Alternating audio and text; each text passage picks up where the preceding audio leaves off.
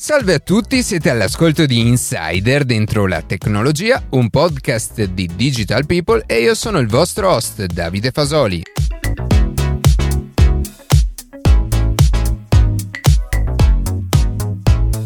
Oggi cercheremo di capire cosa intendiamo quando parliamo di domotica in una casa e come questa possa semplificare la vita di chi la abita. Prima di passare alle notizie che più ci hanno colpito questa settimana, vi ricordo che potete seguirci su Instagram a chiocciola dentro la tecnologia, iscrivervi alla newsletter e ascoltare un nuovo episodio ogni sabato mattina su Spotify, Apple Podcast, Google Podcast oppure direttamente sul nostro sito.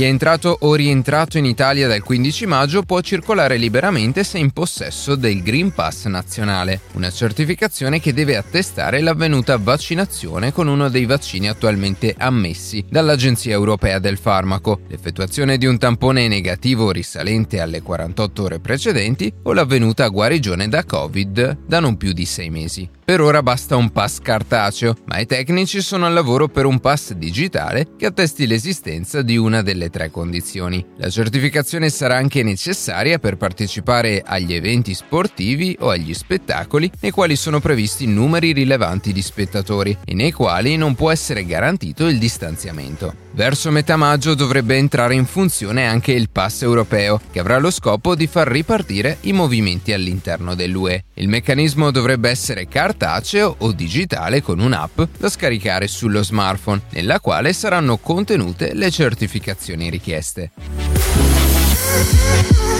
Le più grandi aziende del mondo si stanno sempre più mobilitando per garantire entro tempi brevi un impatto zero sul pianeta. Per raggiungere questi obiettivi, ad esempio, si fa uso di energie rinnovabili o di materie riciclate o sostenibili in fase di produzione. Tra queste aziende c'è Google, che è carbon neutral dal 2007 e che ha come obiettivo diventare carbon free entro il 2030. La sfida maggiore al momento riguarda il consumo energetico degli enormi data center situati nelle varie parti del mondo, che non sempre sono alimentati da energia rinnovabile e sostenibile. Per questo Google ha annunciato che adotterà un nuovo sistema di carbon aware computing. Quello che fa l'algoritmo nella pratica è spostare il carico di lavoro quando possibile dai data center alimentati con energie non rinnovabili verso quelli alimentati al contrario da energia pulita. In questo modo verrà ottimizzato il consumo delle risorse, evitando il più possibile di usare fonti non rinnovabili senza compromettere però le prestazioni dei servizi offerti.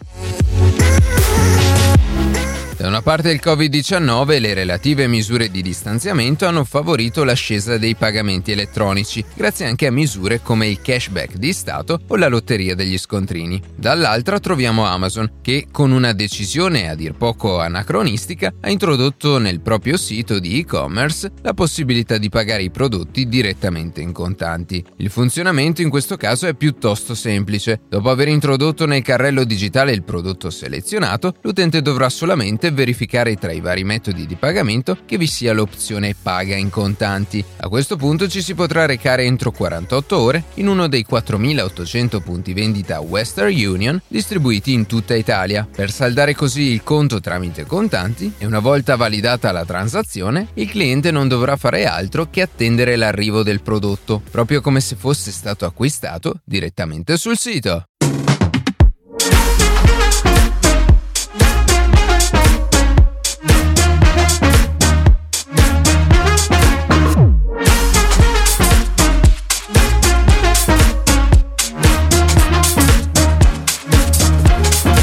Quando l'uomo ha lentamente abbandonato la vita da nomade in favore di uno stile di vita più sedentario, la casa che all'inizio era solo un tetto sotto cui vivere, ha assunto via via un valore sempre maggiore per l'uomo. Casa è dove forse si passa la maggior parte della propria vita, dove si cresce, dove si formano e si custodiscono i ricordi migliori della propria infanzia. E non importa cosa succede durante il giorno, alla fine torneremo sempre a casa per goderci il meritato riposo o liberarsi da tutti i pensieri e le preoccupazioni. E proprio per la sua fondamentale importanza nella nostra vita quotidiana, le case negli anni si sono continuamente trasformate, come dimensioni, come funzioni, come stili, e riempiendosi di accessori e strumenti per adattarsi ad una società in continua evoluzione, in perenne mutamento. E il ventunesimo secolo non può certo essere da meno. Internet, smartphone, sensori, Internet of Things e molto molto altro stanno contribuendo a creare dei nuovi modelli di casa totalmente connessa per fornirci un ambiente il più confortevole, sicuro e sostenibile possibile. Insomma, abitazioni che fino a qualche anno fa sembravano esistere solo nei film di fantascienza. Ovviamente, ormai l'avrete capito, stiamo parlando di quello che viene definito domotica e in questa puntata andremo a vedere cos'è, la tecnologia che al momento è a disposizione delle nostre case e degli esempi di come i dispositivi connessi possono aiutarci a vivere meglio. Iniziamo dalla definizione. La parola domotica viene dal latino domus, che significa casa, e dal greco tikos, che indica in generale la scienza e la tecnologia mirata a migliorare la qualità della vita proprio degli ambienti domestici. E già questo ci fa capire quanto la domotica è e sarà importante per tutti noi. In realtà, se ci pensiamo bene, questa parola forse non descrive alla perfezione l'immaginario collettivo, che probabilmente è meglio rappresentato da una casa intelligente o smart home. Ma le due definizioni sono spesso sovrapponibili. Ciò che in sostanza fa una casa domotica è semplificare e migliorare l'accesso a tutto ciò che in casa è tecnologico, grazie soprattutto alla rete internet. Proteggere grazie a sistemi di sorveglianza e di sicurezza sia la casa sia chi la abita, ma anche ridurre l'impatto ambientale e i costi di gestione. E la prossima domanda sorge quindi spontanea. Cosa serve affinché un'abitazione sia intelligente? Il mercato ormai offre numerosissimi, quasi troppi, dispositivi IoT, tra cui sensori, luci e molto altro ancora, indispensabili per la realizzazione di una smart home. Tuttavia potremo provare a raggrupparli in diverse macro categorie. Vediamo quali. Partiamo dall'illuminazione. Lampade o strisce LED connesse a internet direttamente o per mezzo di un hub, e poi vedremo cos'è, forse sono i primi acquisti per la propria casa intelligente. Non credo abbiano bisogno di altre spiegazioni, ma queste lampade possono essere accese o spente da remoto o in molti casi hanno anche la possibilità di cambiarne il colore e la luminosità per adattarsi ai diversi scenari.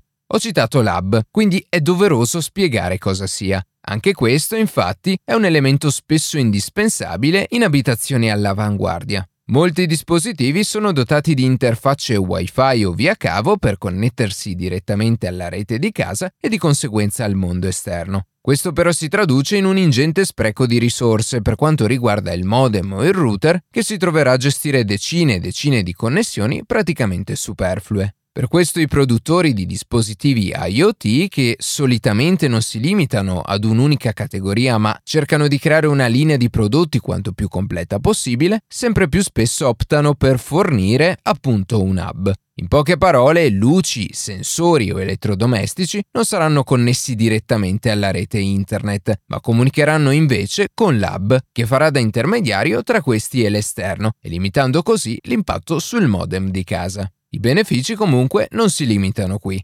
L'hub e i dispositivi smart infatti comunicano tra loro usando protocolli e sistemi diversi da quelli internet, permettendo un raggio di azione più ampio che magari arriva anche laddove il wifi solitamente non prende. Si possono poi usare anche più hub, magari per i diversi piani della casa, senza dover ricorrere ad esempio a ripetitori wifi. Altro elemento indispensabile per progettare un'abitazione intelligente, e in questo caso sicura, sono telecamere sia esterne ma anche interne e sensori. Tra questi degli esempi possono essere sensori di movimento, di temperatura, umidità o wattmetri, ovvero quelli che misurano l'energia assorbita dalle varie prese ed elettrodomestici. E proprio questi sono il prossimo elemento della lista. Magari può per molti sembrare strano, ma in una casa domotica anche gli elettrodomestici come il frigorifero, la lavatrice, il forno o la macchina del caffè sono connessi a internet. E fino a qualche anno fa pure delle luci che si accendono battendo le mani sembravano così lontane da poterle vedere solo nei film o sui libri. Un frigo intelligente, ad esempio, può permettere di verificare lo stato di conservazione del cibo o regolarne la temperatura per i diversi scomparti. Un forno può automaticamente adattare il metodo di cottura in base al piatto infornato. Una macchina del caffè può avere la possibilità di impostare un orario in cui in autonomia preparare la bevanda scelta. Come non citare poi i vari assistenti vocali, Ormai in circolazione ce ne sono diversi e di diversi tipi, adatti ad ogni angolo della casa o ad ogni utilizzo. Grazie a questi possiamo comandare ogni elemento connesso della nostra abitazione, ma anche ascoltare la musica, chiedere informazioni, impostare promemorie o sveglie, tenere sincronizzata una lista della spesa e tanto tanto altro. Le potenzialità sono pressoché illimitate e l'unico limite, fra qualche anno, potrebbe essere solo la nostra fantasia.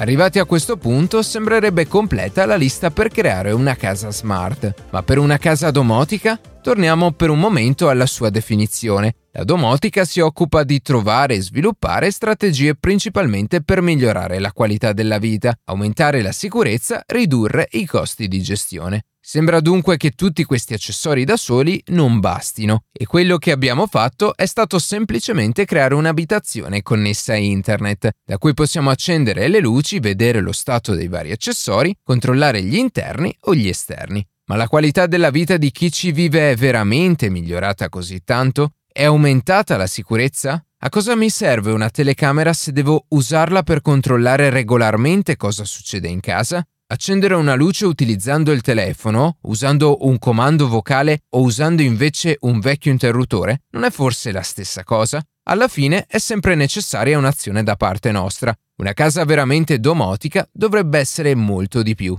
Si potrebbe usare una parola semplice per segnare una linea netta che divide una smart home da una casa domotica. E questa parola è collaborazione. Facciamo qualche esempio provando a immaginare da una parte una casa intelligente e dall'altra una domotica. Apriamo la porta. Si può fare in tanti modi, con una chiave, con un pass o anche direttamente dal telefono. Ma in una casa domotica la porta si aprirebbe automaticamente dopo aver riconosciuto la mia faccia. Proseguiamo per le varie stanze. Anche qui, grazie a diversi sensori di movimento, una casa veramente intelligente accenderà le luci nel momento in cui è strettamente necessario, controllando ad esempio il livello di luminosità della stanza. O in alternativa potrebbe alzare la tapparella se il meteo è favorevole. In inverno o in estate, con una casa smart sarebbe possibile accendere, spegnere e impostare la temperatura del termostato. Una casa domotica, al contrario, regolerebbe il termostato solo sotto certe condizioni, ottimizzando così lo spreco di risorse energetiche che tra l'altro si traducono in una bolletta meno salata. Un'abitazione domotica dovrebbe essere anche dotata di pannelli fotovoltaici per sfruttare quanta più energia rinnovabile possibile e magari inquinare meno. Proprio la scorsa settimana, il 13 maggio, in Italia è stato raggiunto l'Overshoot Day, ovvero quella giornata in cui abbiamo consumato le risorse che il pianeta può produrre in un anno. Se tutti abitassimo in una casa domotica, forse questo giorno in un futuro potrebbe non esistere più, o perlomeno arrivare molto più tardi. In una casa smart, alla sera per rilassarci, potremmo guardare un film e chiedere ad Alexa o al nostro assistente virtuale preferito di spegnere le luci. Una casa domotica invece capirebbe ciò che stiamo facendo e agirebbe in autonomia seguendo le nostre abitudini. O ancora, la mattina una casa domotica potrebbe sincronizzarsi con la sveglia per alzare le tapparelle e preparare un caffè. Per quanto riguarda la sicurezza, invece una casa veramente intelligente può inviarci un messaggio o una notifica se riconosce movimenti sospetti o se qualcosa non funziona a dovere e potrebbe addirittura cercare autonomamente una soluzione. Si potrebbe continuare all'infinito, ma il concetto penso che ormai sia chiaro. Una casa domotica non è solo una cozzaglia di sensori, luci ed elettrodomestici connessi a internet. Una casa domotica riesce a far collaborare tra loro tutti questi oggetti, a ricevere e inviare segnali per automatizzare una serie di operazioni, compiere azioni più o meno in autonomia, non solo per semplificare la vita di chi la abita, ma migliorarla in modo sostanziale, ottimizzando il più possibile le poche risorse disponibili, evitando sprechi e diminuendo i costi di gestione e rendere l'ambiente sicuro contro eventuali malintenzionati, ma anche e soprattutto contro noi stessi. Un esempio?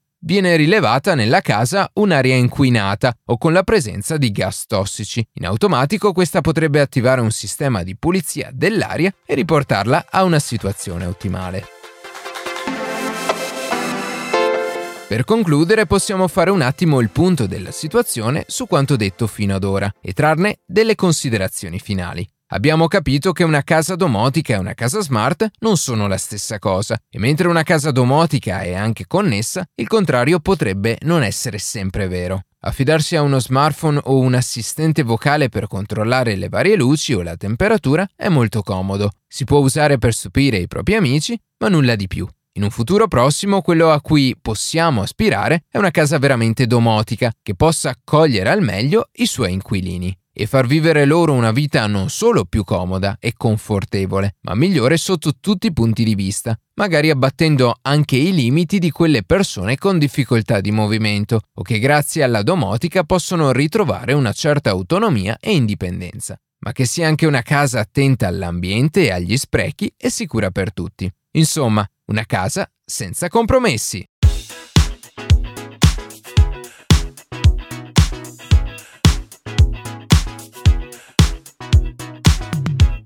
E così si conclude questa puntata di Insider dentro la tecnologia. Io ringrazio come sempre la redazione e in special modo Matteo Gallo e Luca Martinelli che ogni sabato mattina ci permettono di pubblicare un nuovo episodio. Per qualsiasi tipo di domanda o suggerimento scriveteci a redazione chioccioladentrolatecnologia.it, seguiteci su Instagram a chioccioladentrolatecnologia dove durante la settimana pubblichiamo notizie e approfondimenti. In qualsiasi caso nella descrizione della puntata troverete tutti i nostri social. Se trovate interessante il podcast condividetelo che per noi è un ottimo modo per crescere e non dimenticate di farci pubblicità. Noi ci sentiamo la settimana prossima.